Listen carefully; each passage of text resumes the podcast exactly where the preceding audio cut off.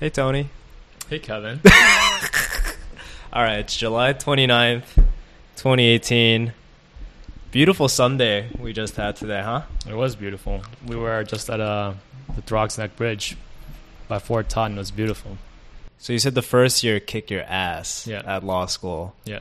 I mean, you've always been a high achiever, Yeah. high school, college. Yeah.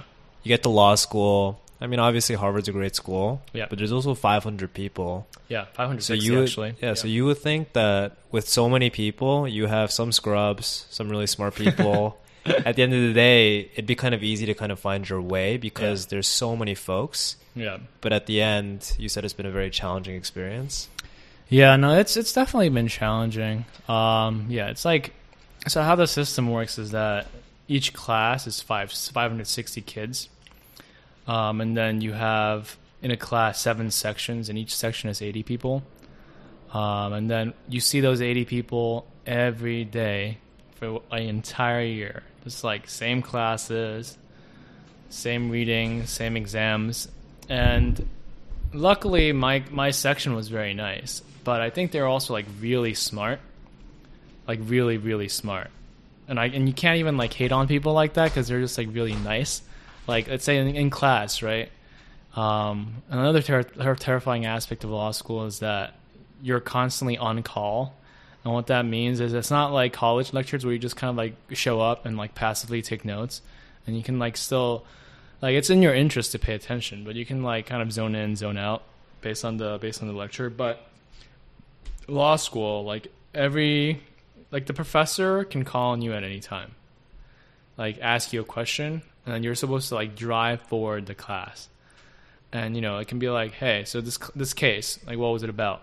Or like this this this thing that the judge said, what does it mean? Or like what was the ruling and what was the reasoning? And if it's wrong, the professor will call you out, blah blah. And like if you don't know what what you're talking about, you also look like like as you said, you look like a massive scrub, right?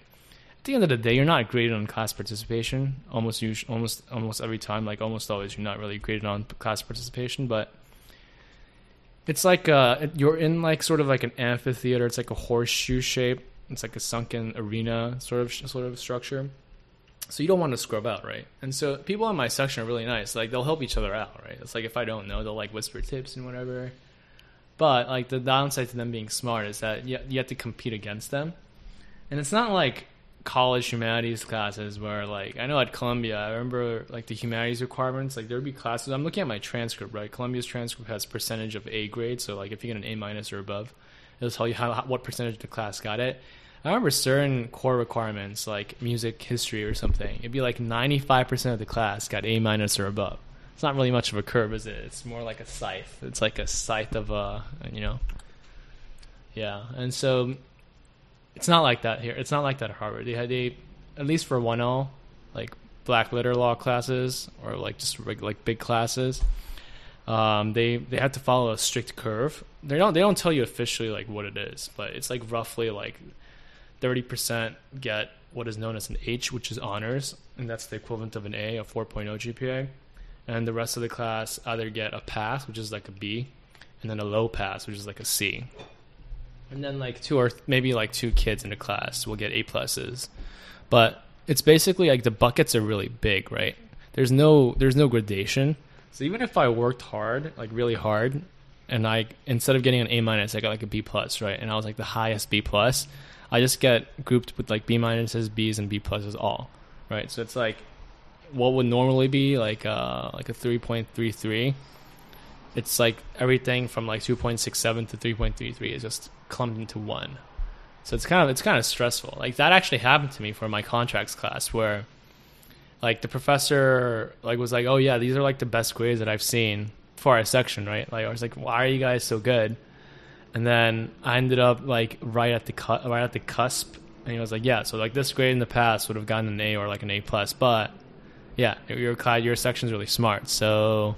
Yeah, good job, but you know, and you know, you take it as it is, right? Like it's at the end of the day, it's a like there's a bit of there's obviously a heavy element of like skill, like you know the material. That's like a prerequisite, but it's not sufficient. It's not a sufficient condition for you getting a good grade. In other words, like there's an element of luck to it, right? It's like a subjective thing. It's not like math where there's like a right answer.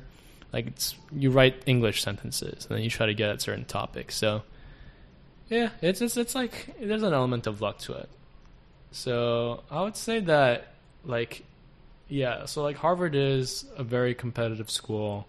People are generally nice, but it's like everyone who get who gets there is like already like super like self-driven. They're like very harsh on themselves. Or at least I am. I've always been very like harsh on myself. That's probably like that's like the thing I tell interviewers. Like you know like when you go to like interviews they tell you what's your biggest weakness. And I know what my biggest weakness is. It's also my biggest strength. It's like a double it's a classic double-edged sword of re- being really harsh on myself. Like I am very critical of myself, which allows me to see things like flaws in myself that I can work on, but at the same time it's like while it drives me forward, it's almost like sometimes I whip myself too hard and that can be bad, right? It's like not everything is but like just because you have flaws doesn't mean that you're like a flawed person. You know what I mean? Like everyone has flaws. It doesn't necessarily make you like flawed. And it's like it's some but sometimes when you're like really getting yourself criticizing yourself and criticizing yourself strongly enough such that you are you're driven enough to like quote unquote beat the competition like that's pretty tough on yourself mentally and that's something that I've been aware of, trying to work on, but at the same time, it's very, yeah, it's very tough. And I found that to be the case in law school. Yeah, it's like there's no there's no lean. You can't like argue with the uh, with the professor like in college, being like, yeah, so like I think this answer is actually correct. Well, but they don't even allow for that. so, yeah, it, it's been tough, but I mean, did I do fine academically? Sure, but like, but it's it's always it's always like a case of like like whenever you climb like a mountain peak, like there's always like a taller one like right above you, and like when you're climbing, like and it's like hard to like look down, like because when you're climbing, you're like thinking about like how to get up to the next place, but it's like the air gets thinner and thinner, and like you know like the number of people gets like it's it's it's, it's tough. Um, like for example, like my grades are fine, but like if you want to do stuff like you want to clerk for like federal judges who are like high up, right? Like like in the, in the federal court system, there's three levels. There's a Supreme Court at the top. There's a circuit court, of, the, the courts of appeal at the, the level below that, and then there's the district courts. And like just clerkships, I mean, if you're clerking for a judge, you're basically like their assistant. So you help them do legal research, you help draft opinions, like help them with like everyday court stuff. But those are very competitive because they're like very important positions in like American government. Um, but if you want to like get those, you need to have like really really good grades. And I think I'm competitive for a lot of them. But like if we're talking about like top level, like I'm not trying to be a Supreme Court clerk here, but like, but the but the people who are studying next to me will be. You know what I mean? It's like the, the people that you hear about in the news are like the ones sitting next to you, and like you're, you're the competing against that you're competing against. That gets very tiring especially especially if they're nice. So you can't like you know you just gotta be like damn. You know you, you know you know the saying like God is fair, right? Like you know like everyone like even like this like if someone has like great you know like suite of talents like they got to be lacking on something. I don't think that's necessarily true, right? Like, and to be fair, like I don't know their personal lives, right? But yeah, I mean, like these these people, like they can study really well. They can still go out and drink, like still make lots of friends, and yet yeah, and they do everything. But yeah, I gotta I gotta choose one. I gotta choose one or two, and maybe like maybe two, and like you know go for it like that. But these people, man, it's it's like it's almost like it's almost like awe inspiring to like see them at work, being like, holy crap! So you guys are so smart. Like I I look at like they're and they're really nice too, right? So they'll share their answers, being like, yeah, so like I did really well last semester. This is what I wrote. And you'd be like, holy shit! Like this is this is this sounds better than what like this guy came up with it on the fly, right? I mean, sure he studied, right? But like the actual, you know, assembly of words to convey these complex ideas, he did it in under a time constraint, and this guy just sounds better like prosaically than what I like spend like hours crafting, right? I'll be like, oh, like change around that word, change around that there, like you know, be paranoid about words, and then put something together. I'll be like, oh, this like objectively is like more succinct and like you know, and more intelligent. I'm like, damn, dude, what can I do, right? What can I do? So yeah, it's like even if you're, you know, I consider myself driven. I consider myself high achieving. But when you like, even even when you're there, there's always like someone above you, right? There's always someone better than you. Like you know, like we're both Korean. Like there's a Korean saying, like, you know, like there's like when you when there are people who like walk, there are people who run, and then above them they're like the people who fly. It's like it's a crazy. Do you know? Do you know what I mean? Like you know, okay, okay, you can you can cut that part out, but yeah, man, it's just it's a lot, and you know, and I always like ask myself. So I didn't get the best grades and, I, and like I don't mean that in like a euphemism for like I got bad grades. I got good grades, right? Like, and I got better. I did better in my spring semester. Um, you know, so like I, I got good enough grades so that I don't have to like really worry about like recruiting. In other words, like what law firms I can like I, I as long as I don't mess up my interviews, like I have like the balls on my court in terms of like where I want to end up, and that's great.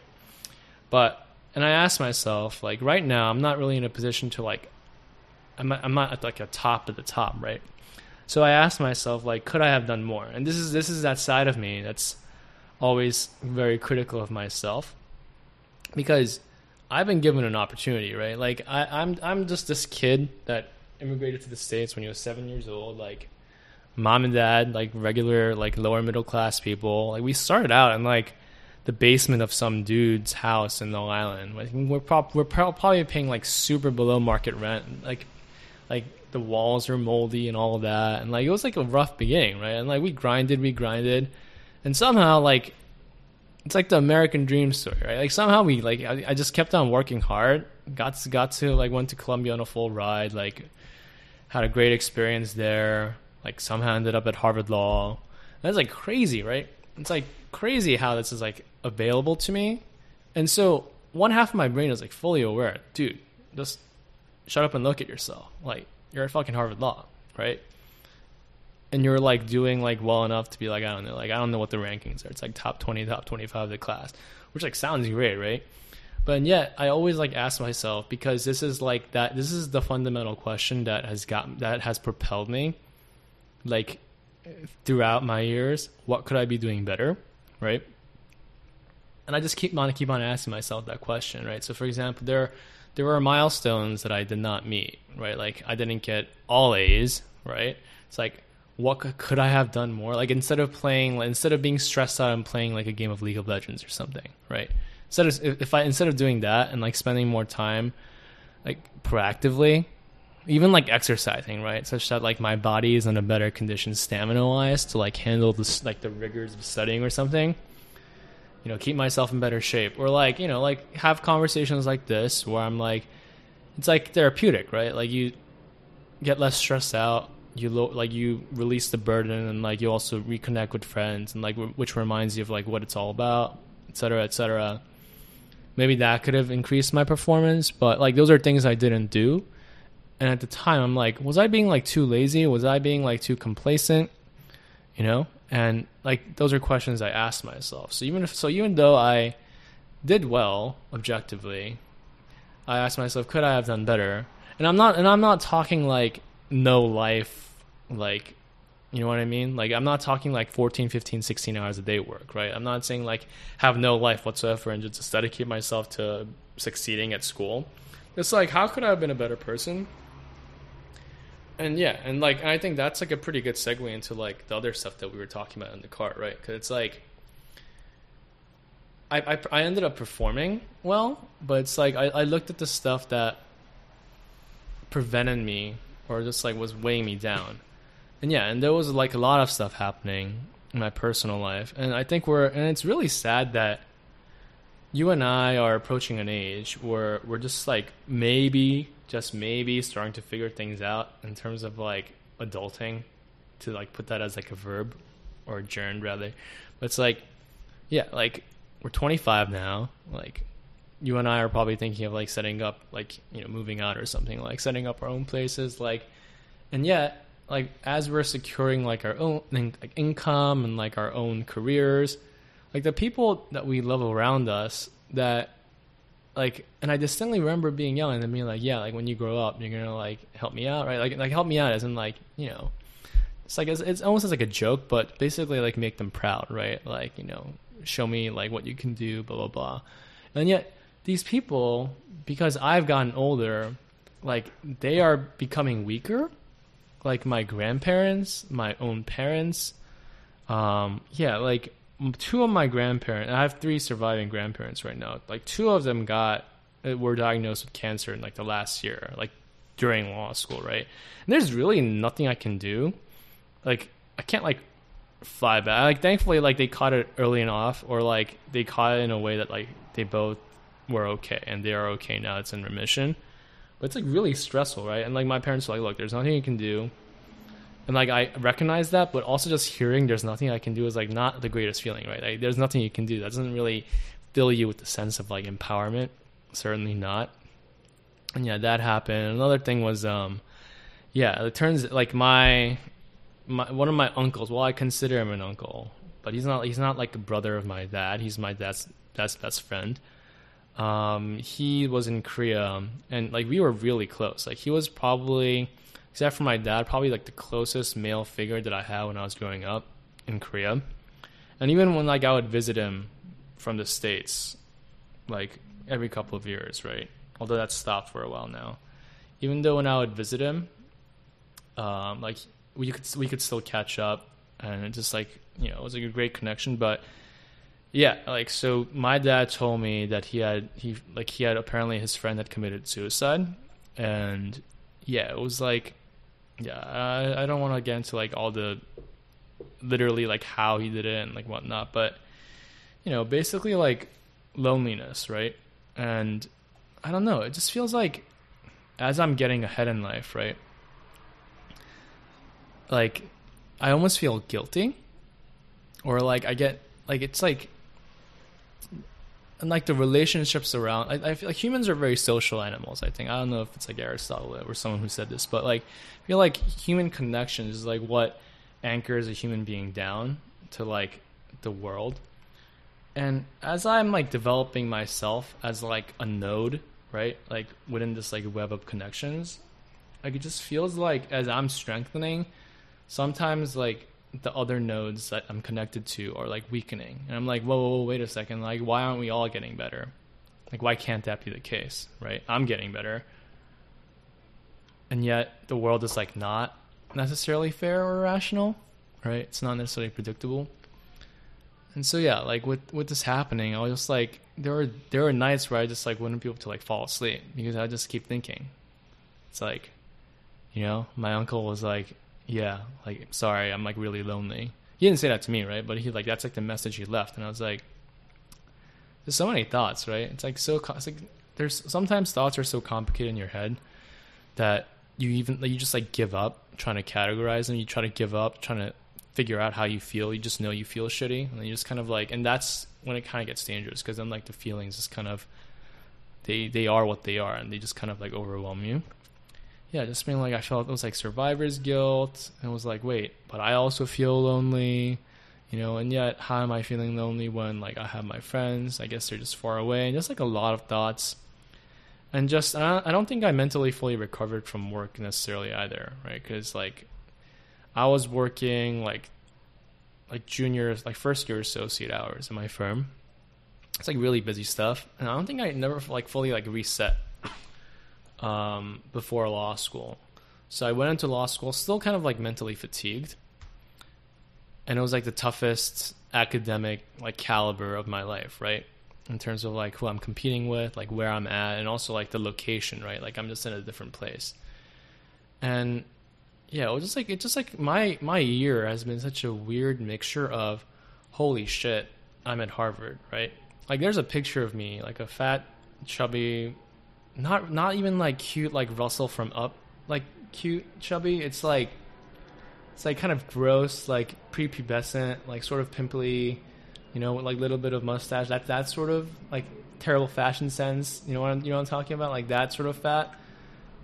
On like right next to the the Harvard Law School, there's like a, like a stone sign uh, on the campus uh, we, the, the the context of the picture was that we were trying to take we were my parents were trying to find the Harvard University campus, you know, the whole thing with like the statue, on our way out of Boston. Then we like couldn't find it. We like overshot it, so we ended up further further up at Harvard Law School. and We're like, all right, this is good enough, and we'll go to Harvard Law School, right? You know, I didn't I didn't I didn't end up making it to Harvard College like the um, like the, for undergrad. I think I was like waitlisted and rejected, but I ended up making it there. So like in a way, like it's I've thought about it a long time, and even when I was like studying for the LSAT, which is like a really difficult test, You know, I set my goals and I. Them. I'm like, holy crap! Like I'm at this place where it's like, you know, it's like pretty much like my dream school, right? It's like a mixture of that, like being aware of what a great privilege it is to be me, right? And yet, confronting all the obstacles or that come along with the package of being me like the like everything that I've talked about from like how hard I am on myself, right? Because there are people who are also high achieving, who are just like more confident, right? Who are just like more like, hey, let's take it under stride. But it's almost like my source of fuel is like not like like it's not like a it's not like renewable energy. It's not like a sustainable source of fuel. You know what I mean? Like it's like sort of an analogy, but it's like it burns, like it gets me moving forward, but it's kind of like toxic. You know? It's like doesn't it's not good for the environment. It's not good for my bodily environment. And yeah, there are some people who I aspire to be like, where they're just like they're still high achieving, but they're like doing in like a very like, or at least it seems like a healthy way. And just like things about things about myself and all these external things that are happening with family. And yeah, I mean, like thankfully, my friends are very supportive. You know, including you know my my girlfriend's my best friend, well, and she's been very supportive as well. And so like I still had that support network and like yeah, like you know, you reaching out to me, especially like when I'm just like so preoccupied with like work or just like studying. I'm just like crap, like this is like something that I need to do and I do it, but then like I just get so tired that I don't have the energy to like do the other like human things. But yeah, like friends reach out, friends help out, and that's like really helped me get through it. But yeah, like the year has been it's been it's been very tough. But yeah, I don't. Like, I guess like it would help if, we, if there was like a central theme to this. I don't know if like 1L year at Harvard is necessarily like a super like you know it's not like exactly a populist theme, right?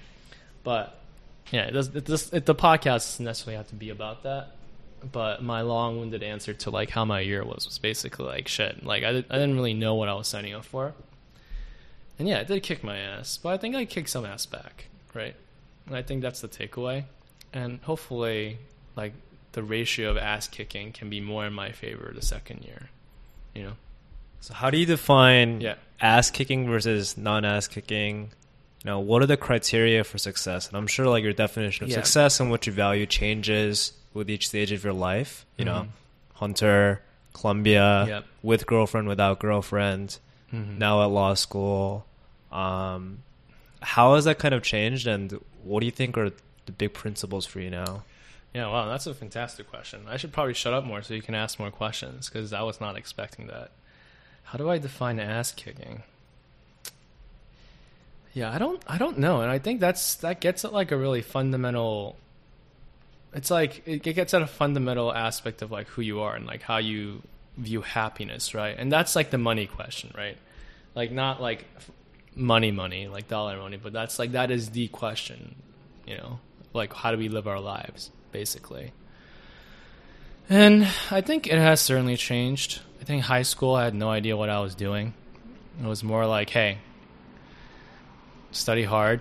Like you'll figure it out that sort of thing. I didn't, I didn't necessarily know i wanted to be a lawyer. Like i you know like ever since i was young people told me to be a lawyer because i would just always talk back to people especially in korean culture. That's a big no-no.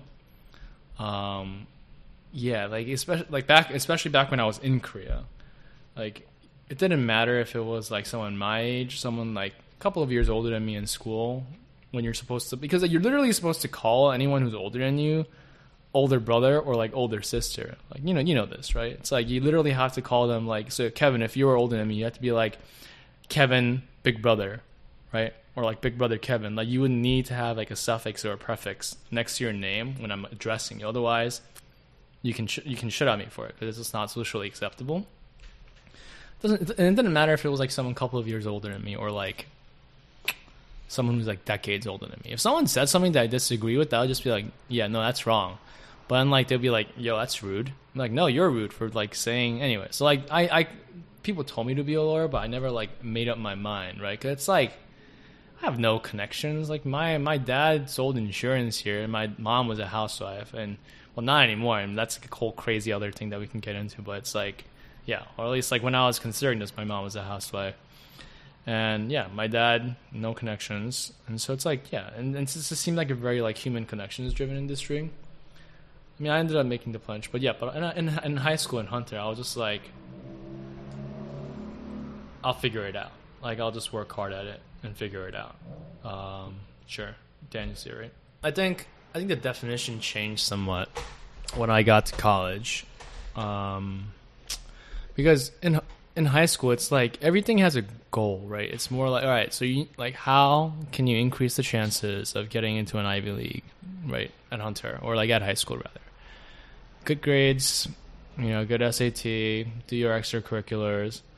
That's what colleges care about, and that's how you like gear your gear your experience. But in college, like it, the like theoretically because law school at that point I'd like made up my goal about law school. Similar principles should have applied, and what I mean by that is law schools care about your GPA, your LSAT score, maybe a little bit of extracurriculars like work experience, right? So I feel like maybe that should have like really or heavily oriented how I approached college, but didn't really. I just kind of you know took the classes that I was interested in. Um, you know, provided that I was like still functioning highly enough so that like my GPA like met the cutoffs of the schools that I was interested in. And like more importantly in college, like I a lot of student government. Um, like at Columbia, there's um there's this governing board called the Activities Board at Columbia. They help decide club allocations, um, and I did that for four years, which is kind of crazy. And I actually was president for two years and I don't think that's ever been done before. Not because like people couldn't do it. You know what I mean? It's not like there weren't people who were qualified, more qualified than I was. It was just like they just didn't want to do for two years because it's just like a lot of work. But I don't know. I just ended up being like really invested in it because Columbia is not really great for school spirit, and I think anyone at Columbia will be the first to admit this and rather where school spirit at Columbia comes from is like the small sub communities like clubs and I thought I was really helping people find friendships and pursue their passions concurrently to their academic studies so I saw a lot of value in that and that's kind of like how I defined kicking ass in in the sense that making a difference in people's lives right like not just like my life in terms of like how do I get to the next college or how do I get to the best law school it's like what you know, while doing what's expected of me, like what while meeting those, how can I also like give back, right? How can I have the most positive impact on people's lives? And like for example, just like one simple example is like I don't know how you did it at Cornell, but like when when clubs book space for like the coming year, right? Like you just gotta log into at a certain time and it's like bid for places, right? Bid for slots, and hopefully you get the slots. Columbia, they had a thing similar, but then like they had it at 9 a.m. So like, what would happen is that clubs would just haze their youngest people, being like, "Yo, you wake up at 9 a.m. and just type in the login password and ID, and just go for it," which is like really stressful, right? And 9 a.m. like is not a great time to wake up for a college student. You know what I mean? Like if you have 9 a.m. classes, sure, and also, even if you have 9 a.m. classes, yeah, you'll be you'll you'll wake up, but you have class to worry about. You need to like absorb materials. And I realized that having thought about it, the only reason it is because someone someone who came up with the policy was just like an administrator and was like, hey, like workday begins at nine, let's have it open at nine. Then I'm like, there's absolutely no reason, no benefit to having it at nine versus like noon. It's not like there's like a time crunch and we need every single hour possible, right? And so I was like, hey, I talked to the administrators in charge of the school and was like, look, let's have it be at noon, lunch break, right? Like, there's no classes. People don't have to, unless you're like a degenerate, you're not like dying, waking up at 12 o'clock before 12 o'clock, right? So I changed it. And it wasn't a change that just benefited the groups that were under my governing board, which is like 170 groups and their students, but the entire school, right? And that's something I'm really proud of because it's like, it's like a simple thing. And yet, think about like the amount of utility generated by that, right? In other words, like think about every kid, every 18, 19 year old who does not have to like worry about this stupid administrative thing, waking up at 9 a.m., putting in the right thing, and being responsible for their club space next year.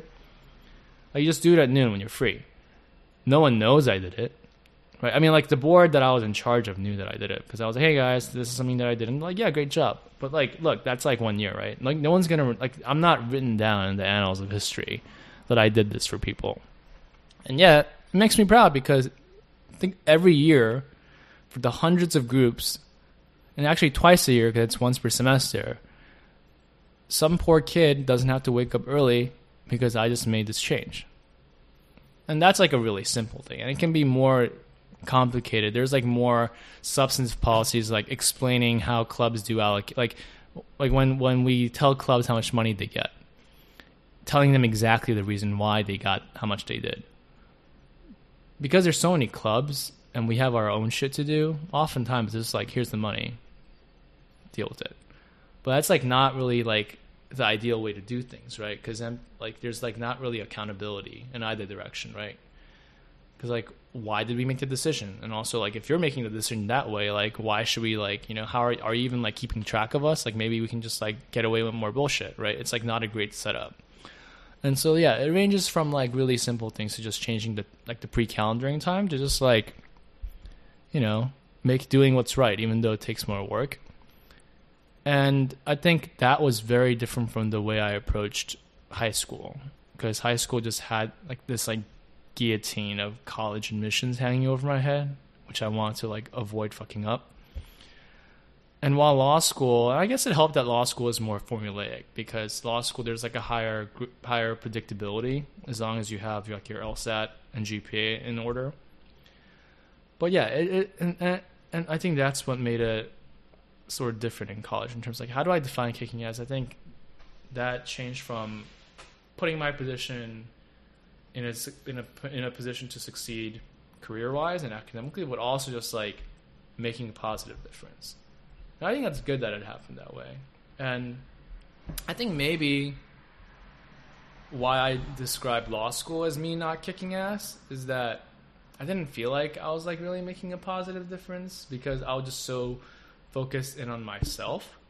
You know what I mean? Like now that I've already made this like now that I've already made this transition, not that I've already made this transition of like kicking ass is not just grades. It's it's not it's not just grades. It's, it's like oh, oh, it's like the other stuff in the package too. But just based on how busy things were in law school, I like re- I had to revert back to this mentality of like do well in school, maintain like your friendships, like stay in touch, like keep like keep a healthy relationship long distance and all that. That sort of stuff that really made me feel fulfilled kind of fell to the way fell to the wayside. I mean that's why I was like I didn't get to kick ass. I got I got some of my ass kicked because I like gave that part of myself part, up gave up on that part of myself. You know what I mean? So I think in high school, or at least for college admissions, right, it's obviously a very important thing that we care yeah. about given kind of the environment that we grew up in. College admissions, values, kind of those main principles that make a person well rounded in some respect. You yeah. know, having good grades means, you know, some degree of intellectual curiosity, but also yeah. success.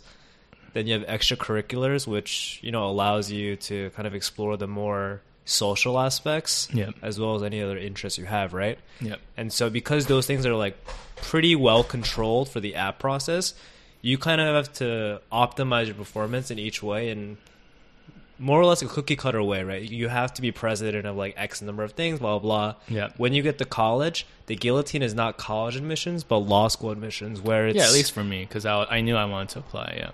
And that's just purely kind of the grades rather yeah, than previously. Yeah. It's really it's really like more. If we had to do like percentage wise, like your LSAT is like sixty percent of what of the determination, and thirty percent is your undergraduate GPA, and the ten percent is like soft factors. Um, but my soft factors are fine. Like I did plenty of clubs. I was on student government. I don't really know how much they cared necessarily, or how much they understood the extent to which I put in the work and the amount of, amount of hours I put in. But yeah, like I felt pretty secure, right? Like there are certain law schools that even when you're, even when you have all the specs, it's it, based on the number of spots available, it becomes sort of a crapshoot. I was fine with that though. Like either way, I would have ended up fine. Like I, I knew I was going to go to a school that would give me a good shot at doing the things I wanted to do with my career. So yeah, so like the the guillotine wasn't the same. I think you know. Yeah, so it was a lot less constraining in the variables, right? Yeah. So it was purely more about your grades and that other, you know, quality of being a well-rounded individual. Yeah, exploring interests, managing people.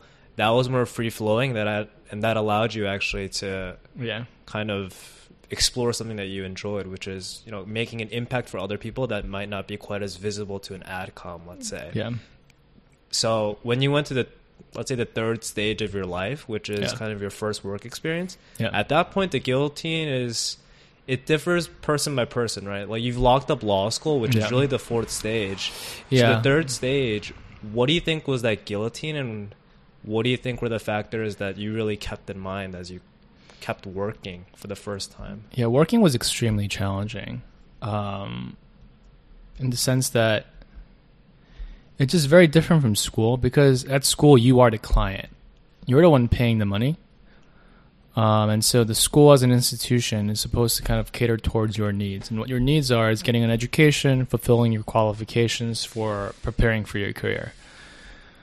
I mean, I guess it dif- differs across across industries, but a law firm everything that from like the cans of like you know seltzer that you drink from like the coffee it's paid for with client money. So you cater to the client. And i guess like living on someone else's time was a foreign concept to me you know? And i and it took a while to adjust especially because when it came to motivating myself trying to accomplish what i wanted no problem, right? But it's like when you're sort of at the whims of someone else, that's like a different animal. And so that that I think kind of like what that that I had not yet developed like a professional mindset. And I think that's why probably why law schools value people who have work experience before because they're like people who apply straight through from college versus like people who have work experience is that like you don't really know until you've done it in terms of just working in an office day in day out not knowing that it's not like a summer situation where like once the summer is over as long as you can like as long as you haven't burned any bridges and you can secure a reference from someone that's it. Like it's like the reset button is hit you know? But a real life firm is like different. Like day in day out 5 to 7 days a week you're working. And you're put together with people not by your choice. Like you get assigned to stuff, right? It's not like you know in college when you're spending time with individuals. These individuals you have elected to spend time with. You're like, hey, Kevin's a cool guy. I'm gonna spend time with him. Kevin's not a cool guy. I'm gonna stop spending time with him. It doesn't work like that in law firms or just any any sort of professional workplace, right? It's like you gotta you gotta deal with it, and that that can suck a lot. Um. So yeah, like I was just like figuring out like what even are my criteria? Like what like what do I consider as success, right? Because yeah, there's like a quote unquote performance based bonus, but it's not directly proportional, right? It's like you know, if I put in like an X amount of work, I'm probably getting like 0.02 times X, right, in terms of like the reward monetarily. So like what what is like going to motivate me and like what is going to make me happy? So yeah, that was that was like tough to figure out. Um, I think what it was is that you got to pay your dues, right? You got to prove yourself so that you can get more like substantive stuff. And also, like, eh, not everyone's going to be a great person. There's going to be assholes, right? But then they're the great people. They're also great people, and it's a very valuable skill figuring out who the great people are and how to avoid the assholes. And by avoid, I mean like can't totally avoid them, but how to navigate them basically. And that's a very important skill. And it's not isolated to like the private legal sector, I think. So I think just having that work experience heading into law school just was it was like a it was like a little glimpse of what I would be expected to deal with once I graduated. And I think a very important lesson that I learned is how to balance the things that are important to me, which is like, you know, my girlfriend, my friends and family, and just like my sense of self, right? It's like, yeah, like you gotta, you gotta, you have an ethical obligation to the client who's paying you money, right? But like, you know, you just gotta keep keep yourself healthy, happy, and all of that, you know. So that's so two years. It felt simultaneously so long, but also really short. and I wouldn't say it was like a overall net. Like it was like it wasn't like all good, but if I had to do it again, I'll probably do it again because knowing what I took away from it, like the friends that I've I've gained, I've gained the mentors, and yeah, so I, I would it was it was tough, but yeah, that third stage after after high school and college, definitely a lot of lessons learned. How'd you end up picking that firm? Yeah, I mean, I don't, I don't want this podcast to be like a Kobe and Kim commercial, but yeah, I mean, look, I, I always thought that I was going to go straight through, but yeah, I mean, the, the, the firm had this position called the analyst position, and a lot of a lot of pre law kids will do paralegal stuff if we're going to law school. That's kind of like not really helpful because it's like making binders and saving emails. And like, sure, maybe like they'll give you some like substantive tests, but the analyst program is more like you actually get to do like legal research and like writing and factual research, all, all under the supervision of attorneys, obviously, because we're not like we're not like trained to do it. But it's actually more affordable for clients because we're not like billing the attorneys attorneys hourly rates, right? Anyway, so I was like, yeah, like look, I might as well get a glimpse of what it's like. So I was like, screw it, let's do it. Yeah, and I and I I think that was like the rationale. I almost ended up doing TFA. I don't think I actually told you. I was like very close to just interviewing for TFA, but I had to change the interview date and it just like didn't get back to me. So I was like, all right, my choice is made. I mean, I, I decided between this firm and another firm, which also had a similar program, but this place, I don't know, they had a bigger, they had a, this, this place, it seemed like they had a bigger presence of analysts because they, the other place also had an analyst program, but it was like smaller. So it didn't seem like it was like a fundamental component of the business model of the firm. So yeah, that's that's basically how I chose it. And what was it like forming relationships with your coworkers as mentors, as teammates going through the struggle together, which would probably be other analysts? Yeah. How was that experience, your first time in the professional workplace? Yeah, camaraderie is really, really important um, but so is politics. Um, and I think I was a little naive in the sense that I was I consider myself very successful in college in my leadership roles. You know, like it's not just me like blowing my own horn, but I think my the organization that I led was objectively very successful. And how I did it was I organically got people to buy into the mission that I was trying to pursue, which is what I described earlier, which is making a positive difference, helping people find their sub communities and pursue their passions. And that's like, that's not something money can buy. It's not about money, it's about just doing good. And when that's the motivating thing behind the team, like you can get people to make sacrifices and stuff and like be less selfish because intrinsically that goal is not selfish. You know what I mean? It's not like, hey guys, let's pad our resumes. It's more like, hey, we're not a super high profile. We're not like the presidents of student council or anything like that. But we have an opportunity to make a real difference. Let's do it. But in the workplace, it's like people are there for money. People are there to advance their career interests. This is not like legal aid, right? It's the private sector. And so, and everyone's really overworked. And so, in that context, how do you, and I was like often shoved into leadership positions that I was like not wanting to be in. Like it's not like it's not like class president, right? It's not like hey, like you represent the class. It's like look, you manage them, okay, and you're responsible for them. Like I don't want to be responsible for these people. Like you know, yeah, I'm sure a lot of them are smart, but like why do why does the buck why does the buck have to sell with me? I don't want that. Anyways, a lot of that, a lot of that ended up happening, and it's really tough because it's like I knew it's it almost it almost was like I knew a certain type of way to do it, but when I tried to pursue that way, it wasn't working because it was just a fundamentally different beast, right? It's like if I'm trying to get like a horse to like go for like I know how to ride a horse, I know how to like get it to gallop, right? Like gallop effectively. If you put me on like a zebra or something that kind of like looks like the same thing, but like is like a very different beast, it's not gonna work, right? It's gonna get pissed off at me. And I'm gonna get pissed off at it. So like a lot of that happened. I mean, at the end of the day, I still achieved my goals in terms of like my teams did what they were supposed to do, but it wasn't as like smooth of a ride as it was in college. Um, so that was tough. But I think like you know the strategy is just like I, I try to lead always by example. You know, like leaders by definition lead from the front. Like you can't. There's a difference between a leader and a dictator, a leader and a director, right? Like leaders have to be in the front lines so that people can look at you and be like, all right, so that's where we're going, and, that's how we're going to do it. That's what leaders do, in my opinion. So that's what I try. I try to do. Like if there if there's work, I made it a case to never leave before my subordinate. Like I don't want to see subordinates. Like the people that I'm responsible for. I had no power. Okay, like I was just like if someone if someone messed up, I got all the blame. Someone did a great job, very little credit. Okay, if they don't want to do something, I have no legal power to be like I can't like fire anyone. Yeah, but basically the people that I was managing.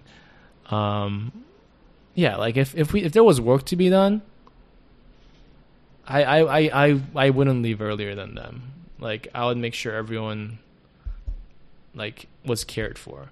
But the thing is, not everyone would do that for me in return, and that's sad, right? And at the same time, though, and here's what I learned about myself: like sometimes you just gotta do you, and there's a transactional cost to being you. You know what I mean? It's like the, like and what I mean by that is it's not it's not free being you if if you know that like for example if i know that i'm not the type of person to feel comfortable leaving like before the people that i'm managing when i could be helping them out and i stay to help them out but i also know that other people won't do the same for me that's just the way it is. I just do what i want to do what makes me feel good what makes me feel happy. And the, and the transactional cost is look, the world does not like unicorns and fairies and rainbows and stuff, right? People are going to be selfish. And yeah, you just got to be cognizant of that. You just got to like stay true to yourself. Cause I think it's like very easy to become like super jaded and be like, look, oh, he doesn't do that for me. Fuck that. Like, I'll never do something like that for other people. Like, you know, if people won't return the favor for me, why would I do it? Why do I, why would I be nice to people? Because I have my own stuff to do. And I think that's like, it's tough to balance that, I think. But one thing I've learned is that I'm just like a certain type of person. Like people's respect matters to me. Like I, I, I believe very much in earning people's respect. So I don't want to be like that guy, that supervisor who just like fucks off. Like that's not really me. But yeah, like it's like a it's like sort of like a burden to bear, but just like kind of kind of the way I did it. And yeah, like not everyone was my friend, you know. But the friends I did make, they are my friends. I've I made some very good friends, very smart, awesome people. So yeah, like you take away what you can get, I think. What are you going to look forward to most in your next pit stop? Next pit stop. Like so you mean like after law school?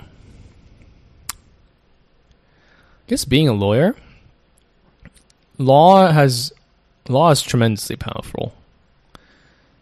And I don't know if I've ever given you the spiel, but like um I, I'm like I'm a big fan of Harry Potter.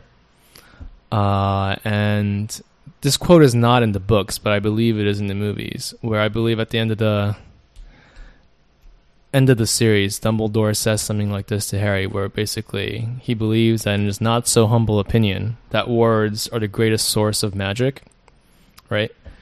And lawyers are people who deal in the art of words, right? and it's words as a concept is fascinating to me because there's no like biological evolutionary reason they exist necessarily you know what i mean like if we couldn't speak theoretically we could still like hunt and stuff and like still survive but uh, but at a certain point we went from using air to like survive like breathe in breathe out perspire, like wick away the sweat so we can like run stuff down until it got tired to death. It went from that to like speaking to singing, right? And then letting invisible things that don't exist in anywhere except for like our heads bind us. You know what I mean? Like for so for example, like the Constitution, right? It's written down, sure, right? At the end of the day, it's words, right? a bunch of people got together and was like, all right, these words, we're to let them govern us. Right? When people pass laws, hey, this sentence is to have a binding power. But the thing is, like, other things that we describe as laws, like laws of physics, if I, this, this mug right now, I, ha- I have it in my hand. If I dropped it, or if I actually just ceased to hold on to it, it would drop. And that's the laws of physics, right? 2 plus 2 can't be 5, contrary to like 1984. It's 2 plus 2 is 4 as a mathematical concept. It's the laws of mathematics. Whatever we decide to describe it as, if we try to, if we decide to describe the number 2 as like a blarg or something, some like some different name for a number, whatever like that concept signifies, like these two numbers when added together, it just that's just what they are. Like it doesn't depend on human beings, right? But when human beings say stuff like, "All right, enslaving other people, that is not cool, okay?" Like th- that could have been cool and it was cool for a very long time in the sense that people were okay with it. Like that was the law. And then one day people were like, "No, that's not the law." we can't just wake up one day and say, look, gravity goes upwards, gravity goes away from the center of mass or something. It doesn't work like that, right? So basically, like the concept of being a lawyer, especially in these times when the force of law is separating families, is holding children hostage, when words are used to like when people are undermining our democracy, when people are hacking our like election servers, when people are trying to hide evidence of like corruption and everything like that. You know, like it's it's important. The stakes are high, and what I look forward to is law school is very theoretical, as I've said, but actually practicing law, it's like so. I mean, yeah, you, you use the concepts, right? Like, yeah, you'll research case law, like how did the judge decide a case, but you're also interacting with people. You're figuring out the facts. In law school, professors give you the facts, talk about this. But as a lawyer, you're finding them out, right? It's like if you're a chef, you're like going fishing, pulling up the fish, and then like figuring out what to do with it. Like, and then like figuring out how to fish, where to fish, you know what I mean? So that's very exciting to me. And I think that's and I think what I want to do in my career is I want to, you know, make a difference with the law because I think it exists to make a difference in people's lives.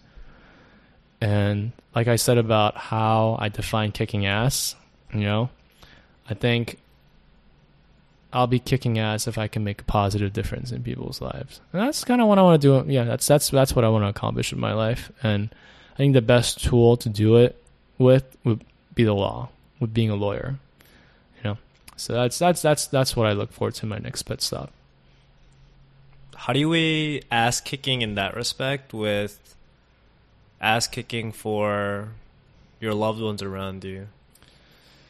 I think, yeah, that's kind of different. I think because what I realize is being available sounds so simple, but so not, right? Because time is such a commodity, such a valuable commodity and when your family needs you or when your loved ones need you, it's not like you put it on Google Calendar. It's like, hey, by the way, at this time, I'm going to need your emotional support. It's not something you can book in advance, right? By definition, these are things that just sort of kind of like come from left field, kind of like blindside you. And you got to figure that out. But it's like normally you want to be spending your days where like you're being putting things to productive use. Your time is like not necessarily packed, but they're allotted, right? There's stuff that you're doing. So when stuff happens, I think to kick ass, to be an to be an ass kicker or whatever, would be someone that your loved ones can depend on, right? A couple of years down the road, let's say you need my help with something. I want to be there. I want to be able to help. That's if I'm not, I will consider myself, even though it's not necessarily my fault, I'll be like, I feel like I could have done something better. I feel like I could be, I could be available. it's like that. It's like that concept of like you know, like if you watch like cart like cartoons, right? Like anime. Super big trope is like the main character wants to get power, right? They want to become more powerful so that they can like protect their loved ones, right? The people that matter to them. And honestly, like being a massive anime fan, maybe I want to like make it apply to me, but I think that's like a very big truth to that. And that look, I'm not become I'm not like a Super Saiyan or anything. Like I'm not capturing like rare Pokemon or something like that. And certainly, it's not like my loved ones are being threatened by some great evil or demon that is threatening the world, right? But the world is a very tricky place. And I want to be in a position where I have the power to not only get what I want career wise, professionally, but also like when people need, when the people I care about need my help, I can give it to them and take care of their problems. And that's a very different type of power, right? But I think it's very analogous to like what these like protagonists are doing in these works of fiction because what's the point of power if you can't be happy with it you know what I mean? Like you wanna you wanna help, you wanna be with your loved ones. Think that's kind of like what it boils down to at the end of the day. You wanna like be fulfilled and you wanna make sure that the people you care about are fulfilled. Right? I think that's like the end goal really of like all of us. It's kind of like hard to get there because the world's like very competitive, right? And the world's very difficult. It can be very unfair. I think I'm one of the luckier ones, very lucky. But, you know, it's not really doesn't it's not a very equitable distribution of like fortune i think and how much do you think about that valuable commodity time yep in terms of how you invest it to grow your career versus to help your loved ones right you know Yep. for both of those paths when you apply that time is crucial now versus when your parents are older Yep. now when your career is at a pivotal crossroads Yep. uh, versus later on when it's more developed but to Yep. go further down the path you have to spend you know, each day you have 24 hours, more Yeah. and more time to develop it, or else you won't get there. But at the same time, the other path grows dustier. You lose contact with some of your friends. yeah Do you think about that a lot? every day every day yeah i mean look when i was when i was working at the firm right coming back home 8 9 p.m every day and then still having to answer emails it's not like i get home i'm done right if someone emails me i gotta respond because i'm on the payroll you know um and when pe- when friends are like hey can you make it there are times where I can't, and then when I even when I do, I'm not I'm not fully there. And I think that's once again that's like getting to the power aspect of it, in, in the sense that I want to be legit enough so that I have agency.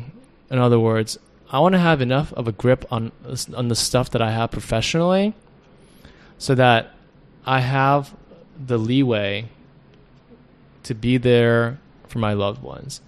And honestly, I think it also works the other way around too, right? Because if you don't have your shit together with your family, it's going to reflect in your work performance, right? If like your relationship is crumbling or like if you if your friends have stopped inviting you out because like you just like don't show up, right? That's going to affect you emotionally. Because at the end of the day, like my name is Tony Lee, my name is not employee of whatever X firm, you know? That's my professional obligation, and I will do a damn good job at it. But that's not who I am necessarily. It doesn't define me. You know, like the memories that you have of me from the years that we've been friends, the memories and you know the the hopes of all the people that love me and I love back. Those are really kind of like who I am, right? As like a person. So I think when you shore that up, when that you know when that balance is there then you can and you're in a better position you know? You're be, you're better equipped to do the other things that you want to do in the other sphere right? If you have your work if your life is in order your work will be in order. If your work is in order you know vice versa. How's the balance now? yeah i mean it's difficult to say because my summer internship was really great like they weren't we weren't like it was like more like I'm I'm working like 9:30 to like 5:30 6 6:30 every day which is like not bad. The commute is kind of killer, but I kind of brought that on myself cuz I'm commuting from home from Bayside to Brooklyn, which terrible. But that's a, that's an aside. But yeah, like it's just I think that's the reason why I don't want the summer to end is because this is probably the best my work life balance has been in a very long time. Because even at Columbia, in college, it's like there's problem sets, there's exams, there's applications, there's studying to do, and then other people have studying to do. So like yeah, you're closer, but it's like it's ma- making time is also difficult, especially with like law schools looming over your head and other stuff like finding a job. Um, but now during the summer, it's like I feel like people are sort of like finding their feet almost. It's like because it's been like three years for our our year since we graduated. So for those of us who are like not back in school, it's like three years in like a consulting firm or something, or like wherever like software engineering. Like yeah, like Alex who works at Google, like he's like been promoted like multiple times now, right? In three years. Smart dude, like he has a house, right? Kids got his shit figured out, you know? But yeah, I don't know. It's just yeah, I, would say that right now, pretty good, pretty good. I'm very happy. Um, probably the happiest I've been in a very long time. Especially like considering that the last year was law school. Um, but I'm also just apprehensive because I know this is probably not what it's going to be necessarily once I keep going. Because if I start working in a law firm, it'll be I will enjoy it in the sense for all the reasons I've given. You know, I'll probably be doing substantive work, hopefully. Um, I'll be training my skill, so it's valuable stuff, right? But in terms of like control over my schedule, I'm probably going to lose a lot of that. So I guess I'm just trying to enjoy it while I can. Why not pick the nine to five life after law school? Eh, Do you feel like it's difficult or you know insufficiently paced for you to develop in the way you want professionally, like at your Yeah. current internship as a full time gig? Yeah, so there's like these three factors where I think it's like for job, it's like it's almost impossible for you to get all three, which is one, like free time, two, money, and three, like fulfillment slash purpose. Coming straight out of law school, to get a nine to five job, I'm not sure what nine to five job exists that would give me a sense of like purpose, like drive, and also give me the money to like pay off my loans. Um, and I'll be graduating with a lot of loans, and I need to start thinking about like, you know, starting a family, settling down, and all that, right? But, it's like difficult to do that with like a six-figure debt hanging over your head. So I think that's probably the biggest reason. Um, you know, one nine to five option is like, let's say I were to do corporate law. And corporate law is like an area of the law that has to do not with like suing people, but more about like the the legal like the fundamental structures and like you know like the checklist that one is, one has to like make sure everything is like met. Basically, like dotting the i's, crossing the t's, but in like a really super complicated way. So that, like you want like you should be paying people for it theoretically. Um, let's say I work at a corporate law firm for a couple of years. One option is to just go in house. So, for example, like Barclays has an in house counsel, and they're basically working nine to five, right? Because, like, their client, they don't really have a client.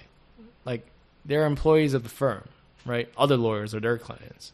They're not getting paid that much. I think they're probably getting like a 90K to like low six figs, which is like certainly way above the American median. But it's like at that point, given like the time and money you've invested into a law degree, it's like it's also about the opportunity costs, right? Like these people could be making like twice as much, if not more.